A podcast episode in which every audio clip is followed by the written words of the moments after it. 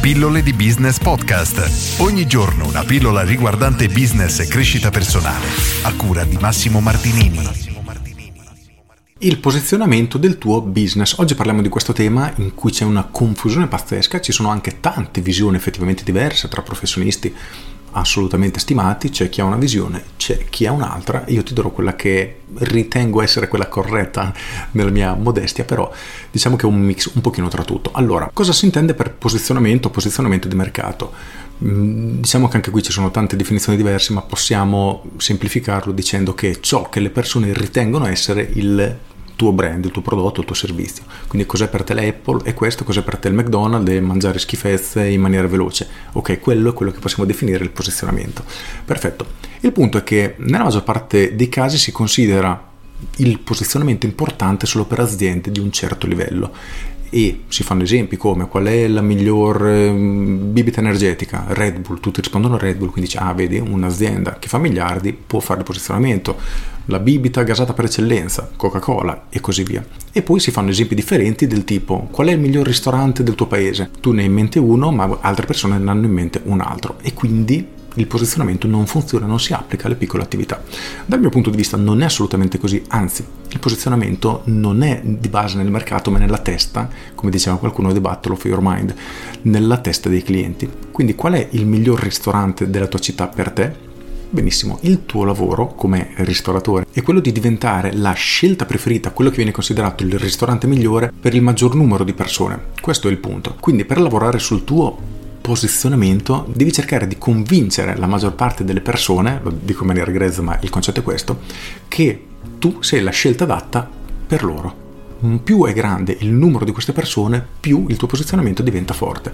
E considera che a te non importa se sei un ristorante a Roma di essere famoso a Milano, a te interessa essere conosciuto a Roma e fare in modo che tutte le persone che vivono attorno al tuo ristorante ti considerino il migliore. Fine, questo è quello che dovrebbe essere il tuo obiettivo. Il punto è che però la maggior parte delle attività non ha una motivazione da dare ai clienti per essere ritenuto il migliore e questo è un vero problema, perché finché non diamo alle persone una motivazione per farci scegliere, e questa è la pillola mi pare 1190, minimo 500 pillole ne ho parlato, se non diamo una motivazione ai clienti di scegliere noi, eh, i clienti non ci sceglieranno semplicemente.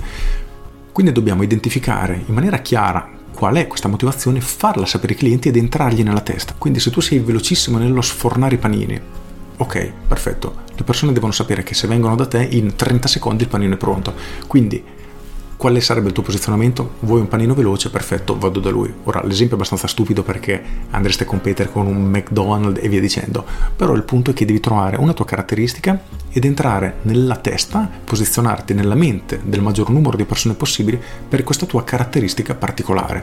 Idealmente questa caratteristica devi averla solo tu, non devono averla anche i tuoi concorrenti. Nel mercato di oggi è sempre più difficile trovare una caratterizzazione perché abbiamo una marea di concorrenti infiniti, tutti che si copiano, tutti. Io faccio la pizza con l'impasto integrale, quindi la fai anche tu, fai anche l'impasto d'avena, il farro, 10 cereali e quindi io faccio quella con il lievito madre, insomma è un rincorrersi in continuazione ed è difficile trovare questa motivazione, ma è assolutamente necessaria per competere nel business di oggi.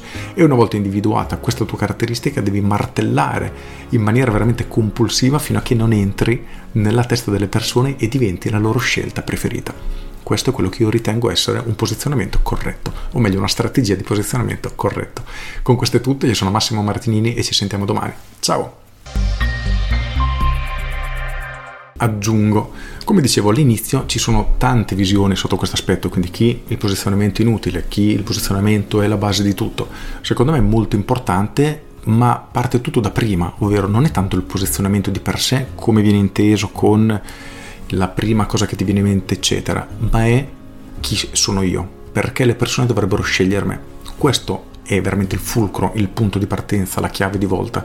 Una volta che hai identificato questo aspetto, puoi comunicarlo, è solo una conseguenza e diventare diciamo posizionarti al primo posto per quella caratteristica, anche lì è semplicemente una conseguenza. Però parte tutto dal perché le persone dovrebbero sceglierti. Quindi rispondo a questa domanda, perché le persone dovrebbero sceglierti? Con questo è tutto davvero e ti saluto. Ciao!